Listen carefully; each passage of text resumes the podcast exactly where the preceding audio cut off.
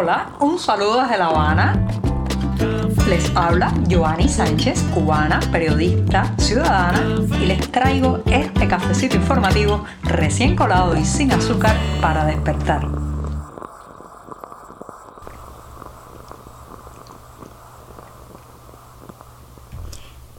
La jornada de viernes ha amanecido nublada con algunas lloviznas y bastante fresco aquí en la capital cubana, un alivio en medio de los días cálidos, muy cálidos que hemos estado viviendo en las últimas semanas. Así que voy a empezar hablando de la aduana, sí, ese ente tan temido en Cuba que ayer ha anunciado algunas flexibilizaciones que son una gota en un océano de necesidades. Pero antes de decirles los titulares de este 25 de marzo de 2022, voy a pasar a servirme ese cafecito que comparto con ustedes de lunes a viernes hace casi, casi, casi cuatro años. Así que voy a ponerlo en la taza, lo dejo refrescarse y ahora sí les comento los temas principales de hoy. En un primer momento, la aduana autoriza motores para embarcaciones aquí en esta isla de espaldas al mar. En un segundo momento, jueves sin conexión a internet. Hemos vivido ayer. ¿Qué pasó? Ya les diré algunos de los temas, las especulaciones y también lo que ha dicho el oficialismo al respecto. Mientras tanto, harina de huesos de vaca, como escuchan, harina de huesos de vaca, sí, ha propuesto un funcionario, un alto funcionario cubano, que ya, ya comentaré también cómo ha sido recibido, o al menos cómo, cómo ha caído esa, esa sugerencia en Corralillo, Villa Clara. Y también para terminar, Doña Ortografía y los niños cubanos. Un estudio hecho por la UNESCO nos deja muy mal parados en ese delicado tema que es el tema ortográfico que está muy vinculado a la lectura. Dicho esto, presentados los titulares de viernes, servido el café, el programa ya puede comenzar.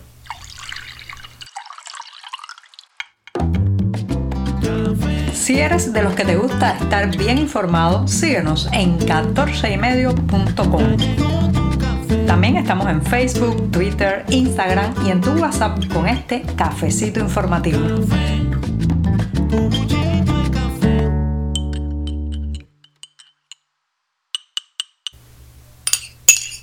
Café de final, café de despedida de la semana, sí, este cafecito informativo de viernes tiene también ese sabor, así que me voy a dar rápidamente un sorbito amargo y siempre, siempre necesario. Después de este buchito paso a un tema que tiene que ver con una isla. Ya saben que eh, mucha gente que vive en el continente pues se hace ilusiones de que en una isla estamos muy conectados, hiperconectados al mar. Bueno, pues en realidad nosotros vivimos aquí en Cuba en una isla de espaldas al mar, así como lo escuchan. Vivimos en una isla de espaldas al mar porque, por ejemplo, cosas tan sencillas como navegar por nuestra propia plataforma insular está prohibida para la mayoría de los cubanos tener acceso frecuentemente a alimentos que provienen del mar como pescados o mariscos puede ser, puede ser una utopía dolorosa en el país que vivimos. Lo cierto es que ayer a bombo y platillo y con mucho muchos preparativos iniciales, pues el programa oficial Mesa Redonda anunció que iban a eh, pues a implementar una serie de flexibilizaciones o medidas aduaneras para la importación de productos a Cuba. Y uno de ellos fue el pollo del arroz con pollo, digámoslo así, la posibilidad de que los cubanos traigan desde el extranjero motores para embarcaciones. Ojo, no pueden ser de más de 10 caballos de fuerza, lo cual limita muchísimo el potencial de estos barcos, pequeñas lanchas para navegar eh, por los mares adyacentes o cercanos a nuestra plataforma o, de nuestra isla. Pero bueno, algo es algo. Han flexibilizado esta, esta pequeña este esta pequeña pestaña que hace mucho tiempo tendrían que haber abierto porque simplemente han convertido a esta isla en un lugar que no eh, se puede consumir prácticamente productos del mar, donde no hay una relación interactiva, diáfana, directa entre la gente que reside aquí dentro y algo que es nuestro patrimonio natural y geográfico al ser un archipiélago más que una isla. Lo cierto es que esta medida, reitero, eh, viene a ser una gota en un océano de necesidad y ya está generando muchas críticas por parte de dueños de embarcaciones. Que les parece que los motores que se permitirán importar menores de 10 caballos de fuerza no son suficientes para hacer una labor de pesca efectiva y que incida realmente sobre las mesas de los cubanos. Pero también hay más. Hay gente que dice, ¿cómo permiten importar motores para embarcaciones en un país que todavía no permite importar eh, vehículos, no permite importar una serie de eh, aditamentos y partes de los vehículos automotores? O sea, no tenemos para en las calles y ahora, bueno, pues ahí existe una posibilidad de poder navegar con motores importados en los mares eh, cercanos a la costa. Estos son los contrastes entre lo que el oficialismo cree que es un alivio y un beneficio y lo que ya piensa la gente. Me quedo, me quedo con un comentario que hizo un lector de uno de esos sitios oficiales donde, reitero, a bombo y platillo se anunció la medida dice, ahora que ya el país está destruido, es que vienen a permitir esto. Señoras y señores, recuerden, este paciente, el paciente llamado Cuba, ya no está para aspirinas, ya no está para curitas o banditas, como también lo dicen, o tiritas. Este es un paciente que necesita un desfibrilador económico. Y el desfibrilador es una apertura total. Basta ya de maquillaje, basta ya de cuentagotas, basta ya de medidas eh, que dan más risa que alivio. Eh, necesitamos el desfibrilador económico, que es la apertura total de los mercados y que la gente pueda desarrollar su emprendimiento. Estamos contigo de lunes a viernes a media mañana cuando el café se disfruta mejor. Comparte conmigo, con tus amigos e infórmate con este cafecito informativo.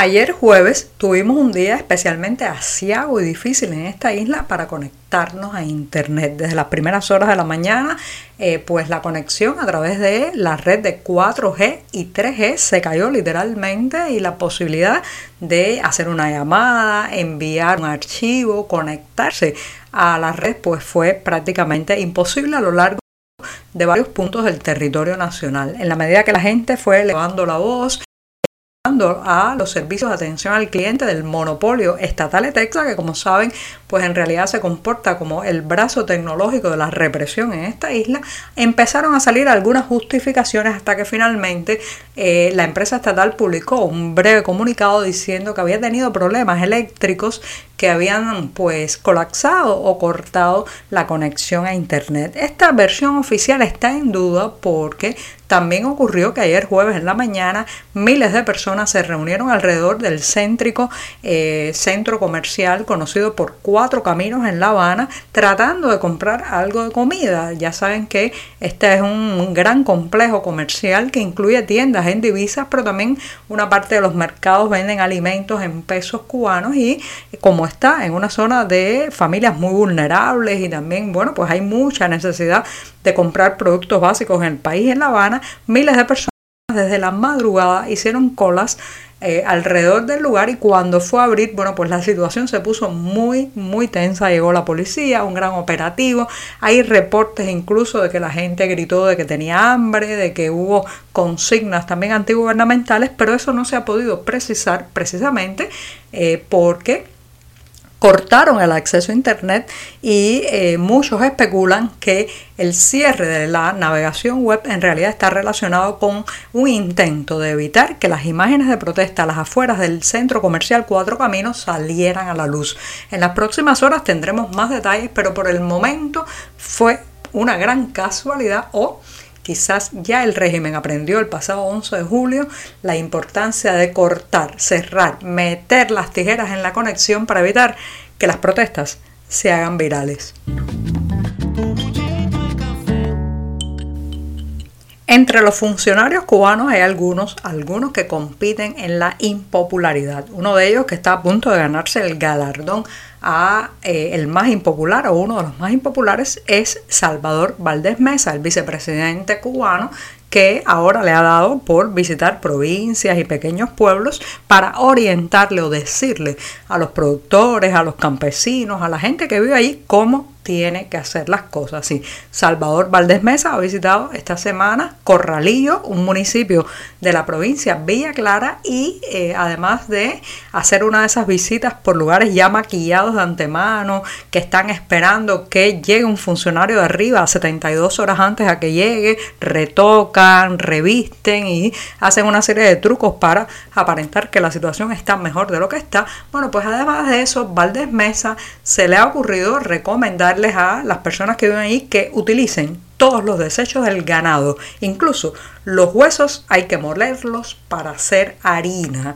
Huesos para harina. Bueno, a ver, ¿en qué se va a utilizar esa harina de huesos? Me interesa saber, pero sobre todo, señoras y señores, esto lo que eh, arroja luz sobre la prepotencia que utilizan estos funcionarios cuando visitan los lugares y eh, desoyen las tradiciones, la manera de hacer las cosas en cada localidad y en cada comunidad. Y sobre todo intentan presentar que tienen una solución para todo cuando en realidad están improvisando y en realidad no saben nada de eficiencia, de uso de los recursos, simplemente están tratando de aparentar que tienen controlada la situación y ya sabemos, ya sabemos lo mal que está todo el tema y de producción de alimentos en esta isla. Así que ya saben, harina de huesos molidos es una de las propuestas de Salvador Valdés Mesa, ese mismo, el impresentable e impopular vicepresidente cubano.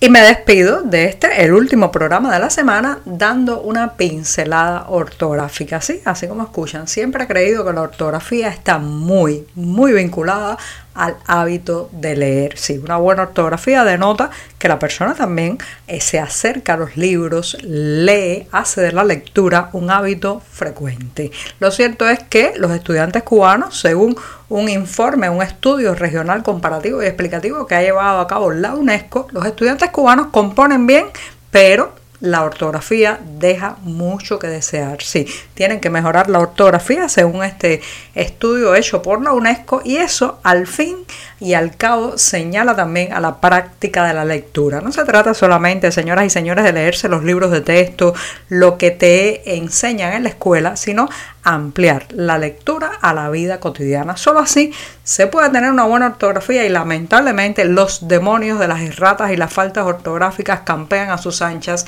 cada vez que vemos algún texto escrito dentro de la isla. Así que por la buena ortografía, que en fin de cuentas es también por la buena lectura. Hasta el próximo lunes. Muchas gracias.